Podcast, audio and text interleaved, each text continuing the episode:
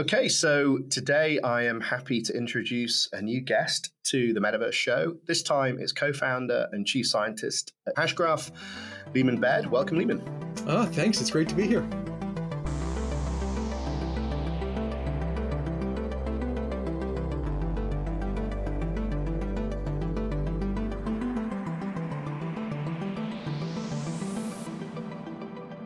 Really excited to get you on. Uh, we have been very lucky and privileged to be trusted by you to be working with you on uh, your ecosystem accelerator. I know we're in the middle of recruitment right now, um, and we're starting to see a really diverse group of use case and startup coming in to look at either they're already building on your ecosystem or they're coming in to build on it. Uh, I'm really excited to see where that takes us. So, what we wanted to do was to introduce you as a founder, as a co founder, also uh, both Hashgraph as a technology and Hedera as a kind of governance framework. I know you describe the combination of those two things as fast, fair, secure, and well governed. Hashgraph is uh, the first three, and Hedera is uh, the last one. Um, so off air, we were. I was asking you, you know, do you refer to Hashgraph as a as a blockchain? You said no. It's uh, more of a DLT, distributed ledger technology, but actually you just refer to it as a ledger. Could you just maybe talk us through that a little bit? Sure. So a lot of people use the word blockchain to refer to DLTs, distributed ledger, ledger technologies, in which case I would say that uh, Hashgraph is a great blockchain. Uh, but some people use blockchain to refer to a chain of blocks, a particular technology for achieving it, in which case Hashgraph is better than a blockchain. Uh, in a blockchain, you just have this chain, and as it starts to branch off, you have to chop off branches. There's all sorts of things. With uh, Hashgraph, you just have everybody creating this whole lattice of things, this whole graph of things, and then we put them in order. And so it's incredibly fast and incredibly secure, asynchronous, Byzantine fault tolerant. So that's something you don't see in in the blockchains. Um, but is blockchain just meaning DLT? Uh, it is a DLT. It is a ledger, and uh, I'm happy to be in this space. Great. All right. So we'll we'll, we'll jump into um, some of that a little bit later. So you know, and I think where we've certainly seen a lot of traction for you guys and why we were very excited to be working with you, of course, is because all the things that you described there, the design choices, lend itself to a kind of standard. You might call it an enterprise grade standard, but again, that might sound limiting. It's not only enterprise that can use it, right? But um, it is something that enterprise would feel comfortable using. And also, those design choices allow for improvement, of course, in energy efficiency, but then also something that's more performant. And I know we share an excitement for that in the context of the metaverse, which has this requirement for more performant environments, more immersive experiences. Um, and I said it before, I think, you know, we're at an inflection point where if there aren't open versions of this stuff that enterprise or even big tech can build on, they're going to default to more closed versions. And I think that's when things potentially start to get quite dystopic. So we're we're really glad you're you're here, you're in a race, you're offering an alternative. Um, and we're certainly, you know, you can see that in the traction that you're getting with your council members. Again, something we'll talk a little bit about later. Um, so let's start with you as a, as a founder. So as I said, you're a co-founder, you're the chief scientist. You know, incredible resume. I'm, I'm not going to ask you to kind of list it off, but it'd be great to understand like where you're coming from at this problem, and you know what led you to this problem. Oh yeah. So this problem just started as a hobby. Uh, I like math problems, and I thought this there was this cool math problem. Could you have a bunch of computers come to an agreement that is extremely secure? ABFT, the asynchronous Byzantine fault tolerance, very very secure, but extremely fast. And it wasn't that I wanted to make a better blockchain. It was just I wanted to solve a fun math problem. I, I have a whole bunch of math problems that I just I played with for years. And sometimes I will literally go decades and just keep working on the problem and I'll probably never solve it, but it's fun. And, you know, sometimes I solve it. So I was just trying to say, could you really get cons- um, this kind of security and speed at the same time? And so I put a lot of time into thinking about it and was able to convince myself, yeah, it is impossible. You have to choose. You can't be fast and secure. You can't be ABFT and also you know 10,000 TPS at the same time. You just can't do that. And the reason is we've known how to be secure for 30 years, but you have to use voting systems where you have all these rounds of votings going back and forth, and it's ugly. Uh, or you can have a leader in charge. Dictators are very efficient, but there's downsides to dictators. And you don't have security. What if the dictator is malicious? What if somebody shuts down the dictator with a DDoS attack? Well, if you don't have leaders and you don't have voting, what's left? And so I was able to convince myself it's just not possible. But I have all these math problems that, you know, I, will figure out that I can't do it and put it aside, and it just comes and gnaws at me, and it just kind of asks to be picked up again. And so this would happen. I would pick it up again, and I'd work for it for a few days and say, okay, no, it really is impossible, and set it aside. And this went on for a couple years. And, uh, and then at one point, I realized wait, when you send a message, if you were to include hashes of the last two messages, the last one you received and the last one you created, just adding two little hashes at the bottom of every message would tie all the messages together in such a way that everyone would know what everyone else knows and when they learned it, which would let you do those voting algorithms purely in your head. You could do these old 30 year old voting algorithms without sending any votes over the internet. And you instantly then have consensus with zero communication. That's a pretty good amount of communication. For the consensus part, it's zero. And then you just have incredible speed. It's arguably at the speed that the internet would allow. This is arguably as fast as it can be. And yet it's ABFT, which is the highest level of security. And so it actually is possible to do both. And uh, and I thought that was fun. Um, Harmon is, is my business partner. We've been starting companies for the last 20 years, but when we saw this, we said, oh, yeah, we got to do this. And so we started a company to do private ledgers to prove them out. And then we started Hedera to do public ledgers. And so, at what kind of time horizon are we talking about this problem percolating in your head? Because you founded multiple startups before, right? So there's like very commercial side to your career. And then also a lot of very research oriented stuff, right? Including the Academy Center for uh, Cyberspace Research, um, US Air Force Academy. So, you know, how, how long has this problem been in your head and how has any of that kind of background and experience and learning, you know, informed it? Okay, so the research thing is what I've done my whole life. Even as a kid, I would invent algorithms. It's just fun. I, I love puzzles and solving math problems is fun. Figuring out algorithms to do things is fun. I've always done that. I have started a bunch of businesses, but you always have to be careful what things are just cool but have no real world practicality and what things really ought to be a business. And so you always have to make sure that you understand which things do you build businesses. And I've invented really cool things. Um, I oh, the longest math proof I ever did was like 20 pages long. I published it in a math journal, and it is 100% useless. No one will ever use it for anything. Um, so you know, there's just different kinds of things. But this one, when we did it, I started I don't know 2012 thinking about the problem, but in 2015 when we realized you could make a graph with hashes tying it together, a hash graph, we said, okay, this is big. Um, this is clearly something that the world needs right now. And this is, it solves a real problem and will be part of this wave of ledgers that is just going to change the world. And so Mance and I were then able to start the companies for that.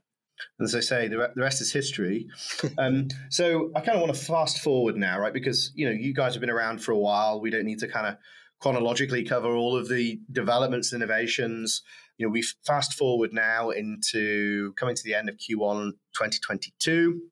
And there's a huge kind of center of gravity emerging around the technology, the ecosystem. You know, as I said, we're very happy and excited to be part of that. Um, let's just first talk about the governance framework, right? Because I think this is both potentially a criticism by some, but then also a strength um, by others, right? And so, how do you refer to the governance framework? Is it public permissioned, or what kind of language do you use to describe it? So, the ledger is public permissioned, meaning anyone can use it, but you need permission to run a node. So, it is public permissioned. The governance is the most decentralized governance of any ledger. So, I have heard people say, well, no one should be in charge. Well, I guess that's a nice idea, but that never happens in the real world. in the real world, when there's a power vacuum, somebody's in charge. So you end up with a bunch of miners, maybe only a handful of miners that control it. You end up with a, handful of people doing the coding, and other people can come along and say, I want to add some code too, but it's the core group that decides whether your code goes in or not. There's always uh, the, the core central group that ends up running any, anything, any organization, any open source thing, any anarchical thing, someone ends up running it. The question is, do you have transparency into what they're doing? Are they just making decisions behind closed doors? And are they decentralized? Do they live on every continent on Earth other than Antarctica? Are they under different governments? Are they well known? Do they have a reputation to protect? And do they publish the minutes of their meetings when they're deciding what to do? This is what we wanted to bring radical transparency and decentralization of the governance. And what we have are 27 council members who are enormous organizations, top 10 universities in the world, Fortune 100 country, uh, companies around the world in different industries, in different academic fields, uh, different things. And they know what they're doing. They also, you know, would you trust one of them? No, I would never trust one of them. Never trust one. That's the whole point of ledgers is you never trust one. But do I trust them to keep tabs on each other? To be checks and balances on each other? Yes. Exactly. That's what you need to do. You can't have a system with no one in charge. We couldn't have a system with no one person in charge or no small cabal in charge. You can ensure that the people in charge are spread out. And these are huge companies. You're not going to bribe them with a million dollars and get them to do something evil that um, that they're going to be able to hide because they can't hide anything. It's totally transparent. Anything they do. They have a, a, very valuable reputation to protect, and they're going to do what's in their own best interest, but their best interests are checks and balances on each other. Very clear, very out in the open. And why do we go this route? Because we don't just want this to last for a couple of years. This is a system designed to last for 100 years and more. This is the 100 year company, the 100 year ledger. It is intended to be a utility for humanity, all of humanity, for centuries. And to do that, you have to have it governed in a way that it's people that are trustworthy and spread out. And that's what we've done. Yeah, so effectively, you know, the key word there, I guess, is accountability. There's accountability, that, that radical transparency. Um, and how do you determine the complexion or the configuration of that? So you mentioned some academic institutions. Obviously, you've got Google in there, big tech, which scares a lot of people. Um, yeah, how do you balance that that that kind of complexion, that mix. Exactly. So we have diversification in geographical location. They are under different governments. No one government can take it over and control it and do any single thing. They're also in different industries or even different kinds of things. So you have universities, top 10 in the world universities, London School of Economics, and we have um, Tata, um, we have um, IIT, and we have UCL, um, huge universities and they're geographically separate, right? They're they're in, in Europe and they're in India. They have different strengths and weaknesses. They have different emphases. Uh, that's good. We have tech people like Google, you said, and IBM and LG Electronics. That's fantastic. We need tech expertise. We also have banks. Biggest bank in Africa, oldest bank in South Korea. We have one of the biggest financial institutions in Japan. Uh, we have telecom biggest telecom in Europe and one of the biggest telecoms in India. We have legal firms, one of the biggest legal firms in the country, in the country, in the world.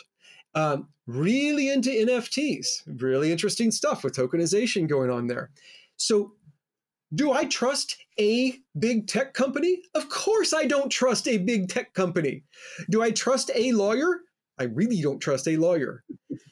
But do I trust a diverse group like this to be able to act as checks and balances on each other?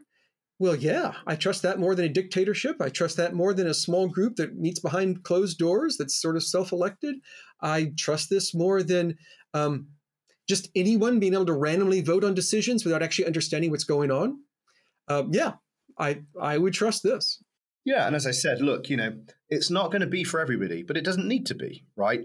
The point is, is that um, I think a number of startups, a number of enterprise users, and even ultimately end users will be comforted by a model like this and might look at it as a, more like mature professional approach to looking at what effectively becomes critical infrastructure for the global economy right? If you think about the amount of economic activity that's going to flow through something like this, then having an understanding about how that system is run becomes increasingly critical.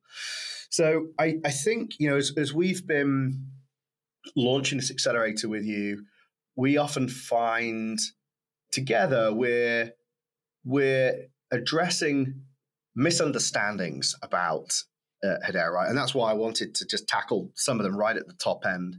I think the other one is, for whatever reason, it's somehow been pigeonholed in the context of financial services and banking, right? Um, because of the transactional throughput. And yes, I know that there are, as you mentioned, a couple of big banks um, actively involved in the governance. I'm sure many more using it. Um, but of course, you know, it, it's much more than that, right? As I alluded to at the top end, um, the applications in the context of the metaverse, which of course is incredibly expansive, perhaps sometimes difficult to even define. So, could you talk us through the spectrum of use case that you're seeing and perhaps some of the more exciting edge use cases in the context of the metaverse? Okay, yes. So, in the context of the metaverse, the exciting applications are also in the context of the whole universe, the exciting applications, because the metaverse is a, meta- is a microcosm of the, re- of the real world. And so we have seen a wide range of things. We are seeing financial things. Um, remittances going from South Korea to South Africa. That's really cool. But we're seeing unrelated things. How do you make advertisers be honest? That's a really hard problem. That's a separate thing. And we're seeing tokenization of assets as an application on it. That's another thing. We're seeing people tracking um, COVID vaccines to make sure they're cold at every spot along the way, and marketing, uh, looking at the provenance of things like diamonds and pharmaceuticals and things. We are seeing a wide range of things here. Basically, what we're seeing are applications kind of spread across all of the things that humanity is really interested in. And the metaverse also embodies all of those things. So, what is the metaverse? Uh, well, get, there's probably VR in there somewhere, but it isn't just VR. Um, I can play my Quest. I love my Quest too. It's really cool. But um, but you know, play by myself on that, and it's a game that's cool. It is it is actually better, I think, than playing games on a laptop. But that's not interesting. What's interesting is when you're connecting with other people in a world that is jointly created by people. So the metaverse has to go beyond with just VR there's an underlying reality, an underlying data set, an underlying rules and things of value that are moving around. So the question then is where will that be? The real fundamental underlying things, things of value, information, privacy, all of those things of value. Are they going to be one company that builds a walled garden and all the data is there and they own you? Or are we going to allow a world where many people can just, any group of people can create a little shared world among themselves and they can interconnect with each other? And so we have a whole ecosystem of worlds that are connecting to each other, shared worlds, and that's the metaverse. This is the vision that we have. We've had this shared worlds vision from the beginning. Hedera is named after Ivy, but before that came Swirlds, which is named after shared worlds. Uh, Swirlds was the private ledgers. That's how a small group of friends can create a small shared world. Lots of shared worlds. Hedera is a public ledger, a giant shared world, and then they can connect to each other. How do they connect to each other? There's the interesting parts.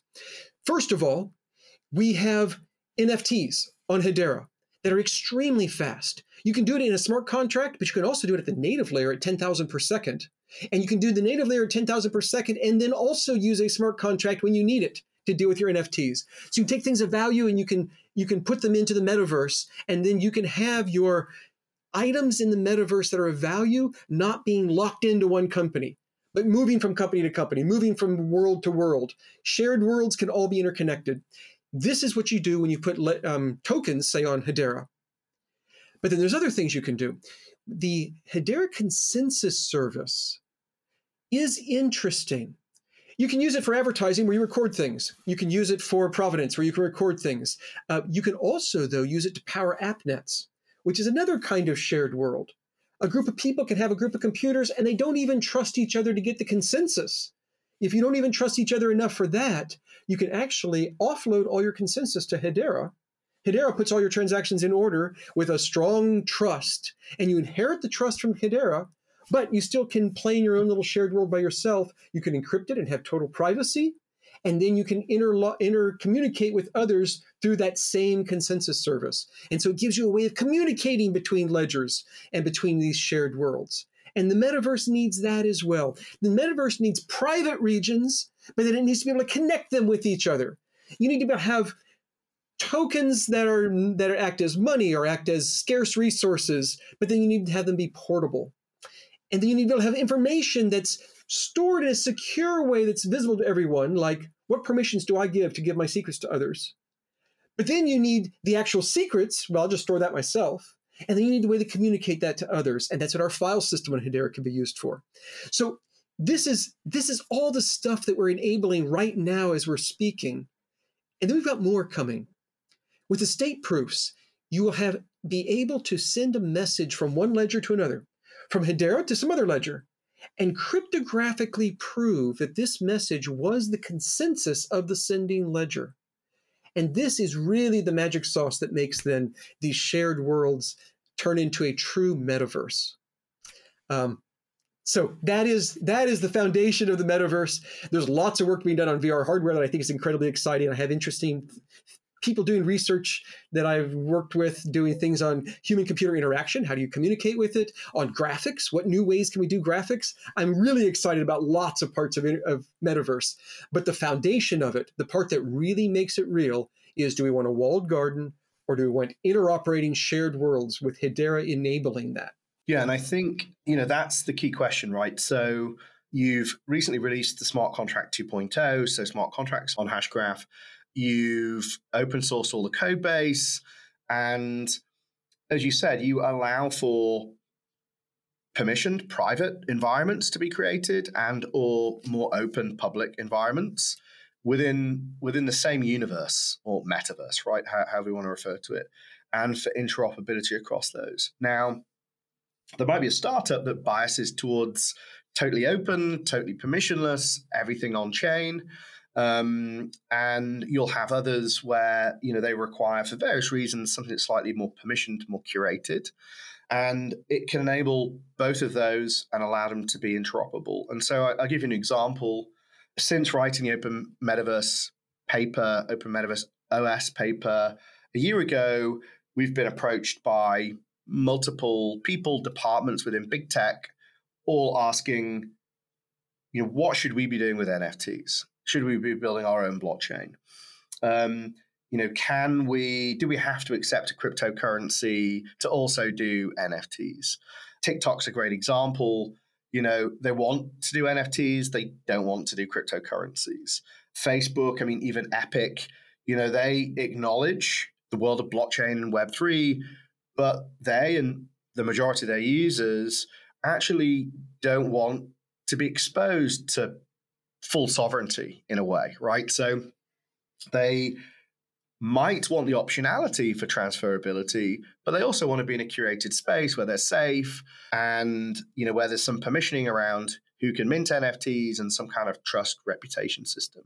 And so, you know, I, I see what what you built as something that can allow for both of those things. So with its core, it enables all these things around full sovereignty, full transferability, digital property rights which move big tech away from the dystopia, or at least you know the status quo of where we are now with Web two, um, but also allows them kind of a, a, middle ground to play in. Right now, if if we can geek out a little bit on where where all that could go, so the reason why I personally think the metaverse, the open metaverse, needs something like Hedera is because let's say we talk about composability. So I can imagine it's not just about composability of protocols and how, in combination, they can complete a Web3 stack, but it's also about composability of content. So, like a shared library of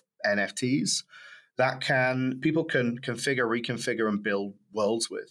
Now, on the one hand, if that's somebody or a team manually doing that, then doesn't necessarily need to be so performant, right? But then you're still bound by the production times it takes to create a game, to create a movie, to build a virtual world. It's several years, it's hundreds of millions of dollars, it's thousands of people. um, there just isn't enough content to supply the demand that people have now for entertainment and, and immersive experience. But if you could have a world in which those environments, those verses, part of the metaverse, are assembled real time by algorithms at the very edge of it then being experienced by the individual, you know, that would require a level of performance that's just not possible on any other DLT, right? And so, am I being a total fantasist? I mean, I know I'm talking about a, a future case, but is, is these the kind of things that could be possible on your technology? Absolutely. So we have this HIP process, Hedera improvement process, where people are submitting HIPs. HIPs can be recommendations for new features, but they can also be things like standards. And we are extremely interested in also going to real standard committees and getting standards. In fact, there's a whole bunch of different projects we're involved in right now with that. What we need to do is build a world where anyone can build the puzzle pieces and then they just fit together. And everybody's puzzle pieces fit with everybody else's puzzle pieces. You want to be able to have a resource in one game that is an NFT that you can then take to another game and still own that NFT. Hey, NFTs give you ownership. That's wonderful. But that doesn't do any good if that second game can't understand the ones and zeros that you own. You have to have interoperability on understanding what is this thing that I own that I want to have portable. Um, and you, you can set up systems for, for saying, I want to protect my privacy. So let me say how my, my private information can be used. But unless everyone speaks the same language, no one will know how to honor my, my request. So it's all about standards. It's all about this interoperability, composability. Uh, this is important then what you really want to be able to do is make it extremely easy for anyone to build pieces of this whole system so they don't have to start from scratch. So you want to have things like libraries that make it easier to write your programs, but you also want tools that let you do things without having to write any programs. You want to be able to have, um, you know, you download the the Swirlds SDK, you can start your own little ledger just, just instantaneously. And we've been putting a lot of effort in Hedera in making even that extremely easy where you can just spin up a node or spin up a whole bunch of nodes and network just instantly, very easily. Uh, so these are important. And then there's things in between, between creating your own little ad hoc network that's here temporarily, maybe, or having a big public network like Hedera. You can do indiv- littler things where maybe you use Hyperledger or you use R3 Corda or EEA or something to create a ledger. And then at the bottom of your ledger, you plug have a plugin that uses our consensus service to let Hedera actually be doing the consensus. And you can be encrypting all your transactions. So Hedera can't read what you're doing. The whole world can't read what you're doing, but you get the trust of Hedera. And so we have that kind of a hybrid model also, and people have been using that. Uh, the three systems I just mentioned, Hyperledger and R3 and EA, we have plugins that allow you to just have your consensus come from Hedera, and you have the trust of Hedera, but the privacy of a little private network. So you want long running private networks. You want little tiny ad hoc networks that only last for a few hours. You want giant public networks that are going to last for uh, centuries. And you want them all talking to each other and, and all the ability to talk to each other built in and make it easy to do. That's our vision, and that's what we're pursuing. So, Libby, it's been a pleasure to chat to you. I realised we blasted through half an hour. Um, that went a lot quicker than uh, I'd, uh, expected. So, uh, always a good sign. Um, so, what I would say is if what you've heard today inspires you and you know hopefully sounds like a solution for your use case no matter the stage of maturity of your startup definitely reach out to either us or the hedera hashgraph team. And you know hopefully we can look at bringing you into the accelerator program we're recruiting at the moment. And we'll be doing a couple of those each year. Thematically very open. You can be from a staging perspective, um, a pre-seed startup with an MVP, all the way through to you know revenue generating um, business with users, you know thousands of users, um, looking to kind of develop a Web three proposition. So make sure you get in touch there. It's outlierventures.io slash basecamp other than that, Leemon, thanks so much for coming on. As I said, really excited to be working with you and looking forward to shouting about the uh, the next cohort as um, as they're selected over the coming weeks. Oh, thanks. Well, it's been great talking with you, and I'm excited about what you're doing with that. That's just great. If you enjoyed today's podcast, please make sure you subscribe, rate, and share your feedback to help us reach as many people as possible with the important mission of Web3.